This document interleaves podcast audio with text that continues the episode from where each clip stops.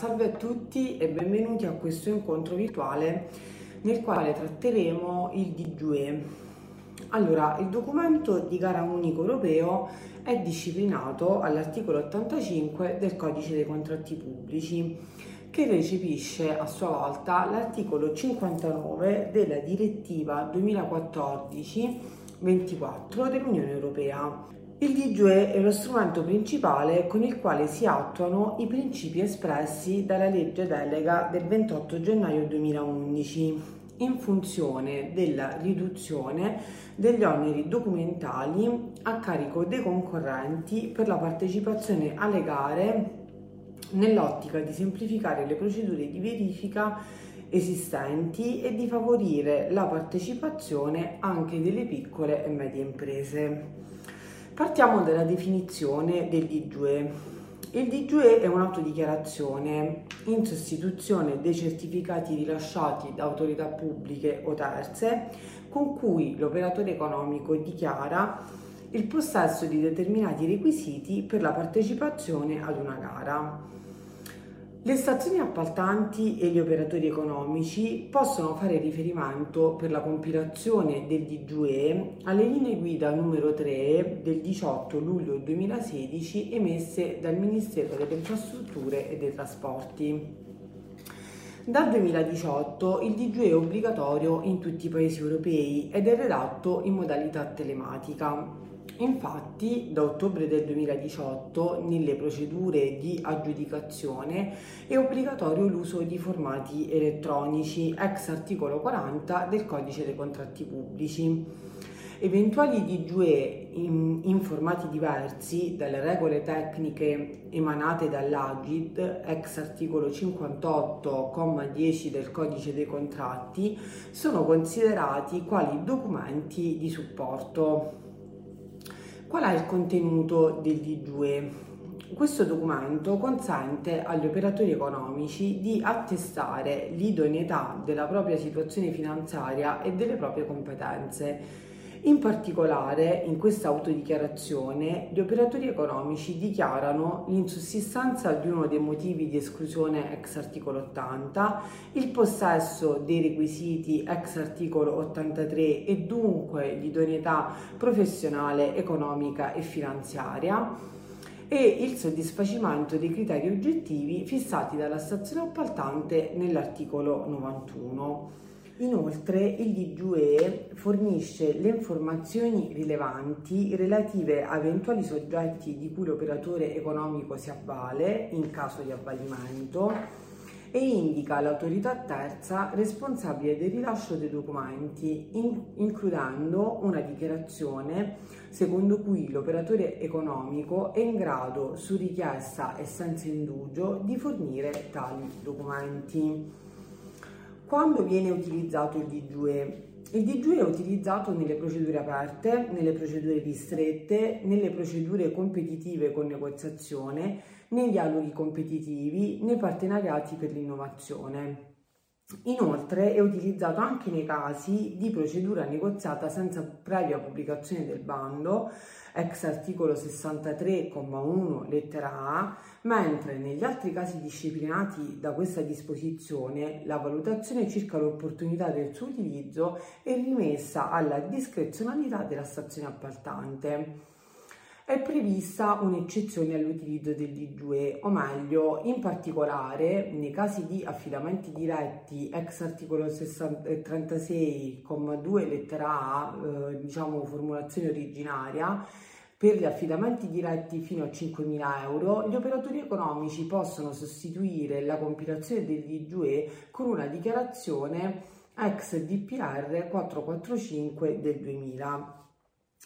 In particolare le linee guida dell'ANAC numero 4 distinguono tre eh, fasce di eh, riferimento eh, riguardo agli affidamenti diretti ex articolo 36. La prima riguarda gli affidamenti sotto i 5.000 euro. Nella, mm, per le quali appunto il documento di gara unico europeo può essere sostituito da un'autodichiarazione emessa secondo la disciplina prevista dal DPR 445 del 2000 Altre due fasce economiche di riferimento, quella che va dai 5 ai 20 mila euro e quella che va dai 20 ai 40 mila euro, per le quali l'autorità eh, indipendente consiglia la compilazione dell'IGUE. Due particolarità sono importanti da evidenziare rispetto al DGUE. Si, stabi- si, stabilisce in primo luogo che gli operatori economici possono riutilizzare questo documento utilizzato in una procedura d'appalto precedente purché gli stessi confermino che le informazioni contenute nella dichiarazione siano ancora valide. Inoltre è opportuno evidenziare che in caso di appalti suddivisi in lotti diversi, con diversi criteri di selezione tra i vari lotti, devono essere compilati più di GUE per ogni lotto omogeneo. Resta in capo alla stazione appaltante la facoltà di chiedere all'operatore economico nel corso della procedura di presentare i documenti complementari nel caso sia necessario per assicurare il corretto svolgimento della procedura stessa. È necessario infatti evidenziare come la comprova dei requisiti dichiarati è una fase successiva all'aggiudicazione, come disposto dall'articolo 32,7 del codice dei contratti, che rinvia appunto la verifica dei requisiti successivamente all'aggiudicazione, quale condizione integrativa dell'efficacia di questa. Dunque, solo all'esito della gara, dopo il provvedimento di aggiudicazione, la stazione appaltante procede alla verifica dei requisiti. Questo principio è stato recentemente mh, riaffermato dall'ANAC in un parere emesso in precontenzioso e in particolare nel parere 468 del 12 ottobre 2022. Il caso sottoposto all'ANAC riguarda l'esclusione di un operatore economico per la mancata produzione di documentazione riguardante le caratteristiche tecniche del prodotto da utilizzare per il servizio. L'autorità indipendente ricorda che al momento della presentazione delle istanze di partecipazione o delle offerte, le stazioni appaltanti accettano come prova documentale preliminare un'autodichiarazione che confluisce appunto nel DGUE e che sostituisce i certificati rilasciati da autorità pubbliche o terze. Dunque, quanto dichiarato dagli operatori economici nel DGE e nell'istanza di partecipazione è prova documentale sufficiente al possesso dei requisiti.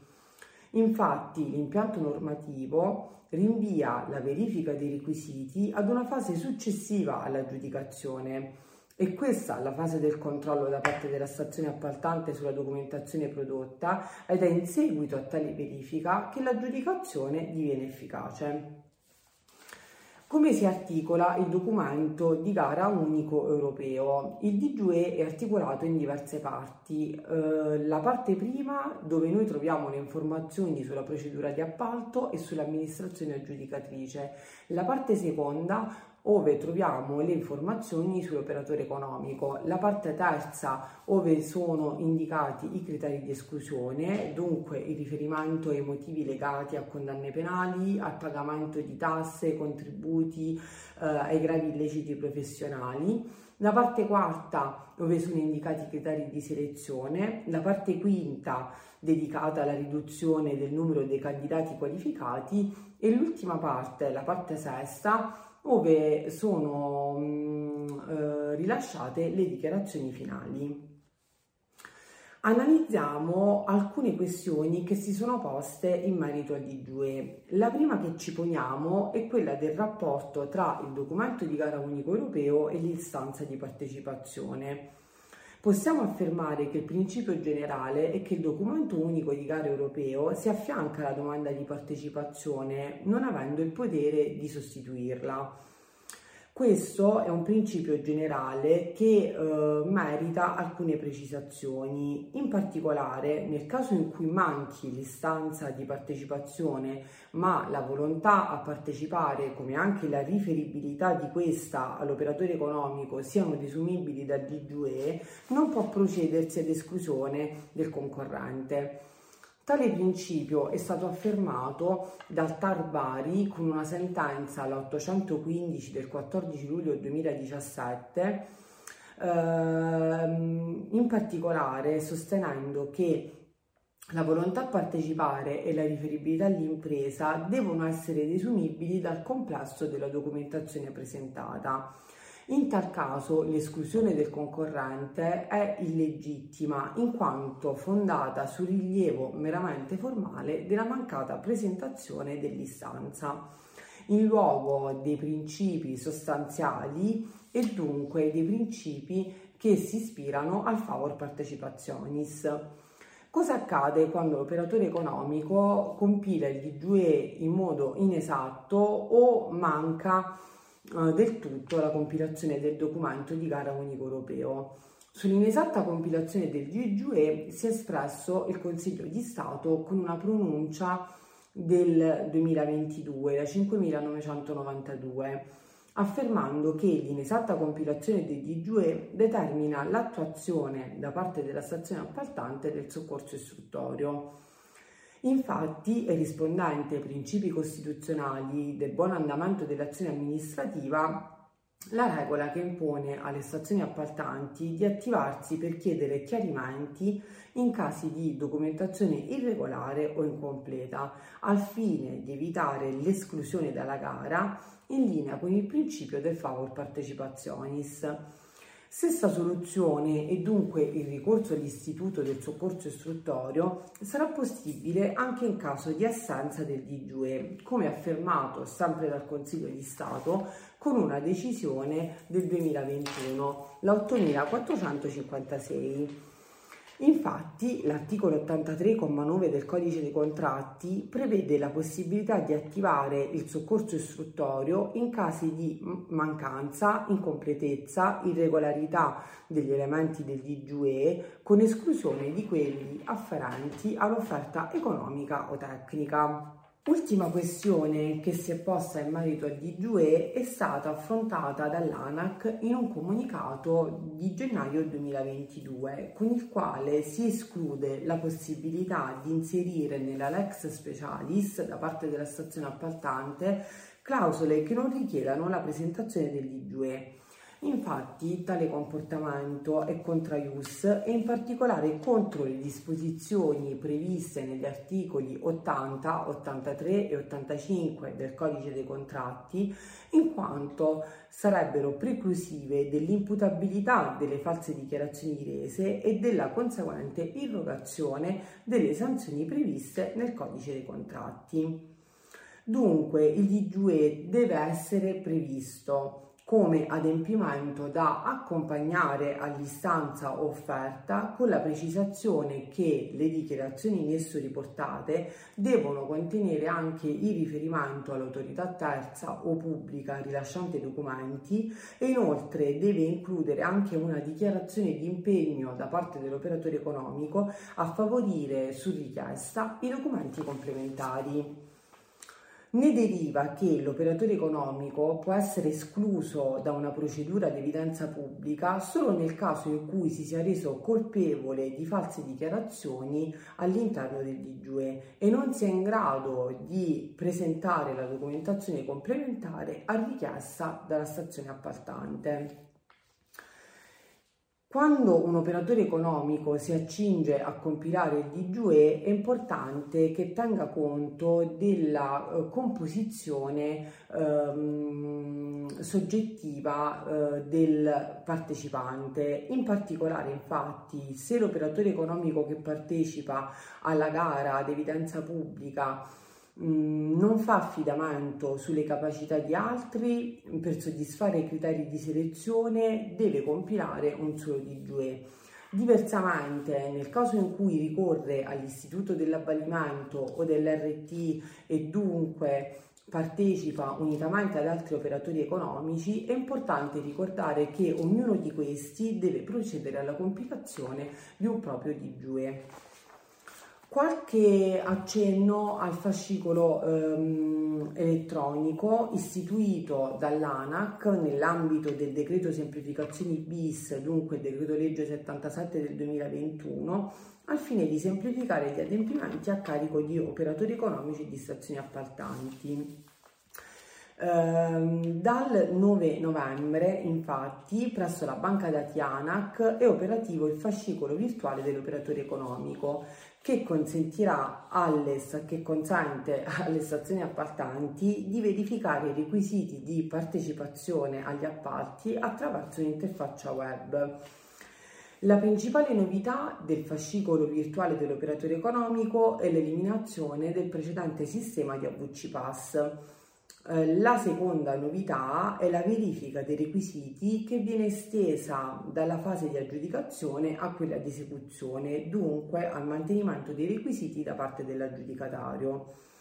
Verrà istituito l'elenco degli operatori economici già verificati a disposizione delle stazioni appaltanti e i dati messi a disposizione attraverso il fascicolo virtuale dell'operatore economico sono la visura del, del, registro delle imprese, il certificato del casellario giudiziale, l'anagrafe delle sanzioni amministrative, i certificati di regolarità contributiva, le comunicazioni di regolarità fiscale. Quello che eh, emerge è che nasce un luogo virtuale per registrare tutto quello che un'impresa fa con qualsiasi ramo della pubblica amministrazione e pertanto un vantaggio sia per le stazioni appaltanti che non dovranno più chiedere informazioni sulle imprese sia per queste ultime che non dovranno più presentare documenti di cui dispone già la pubblica amministrazione.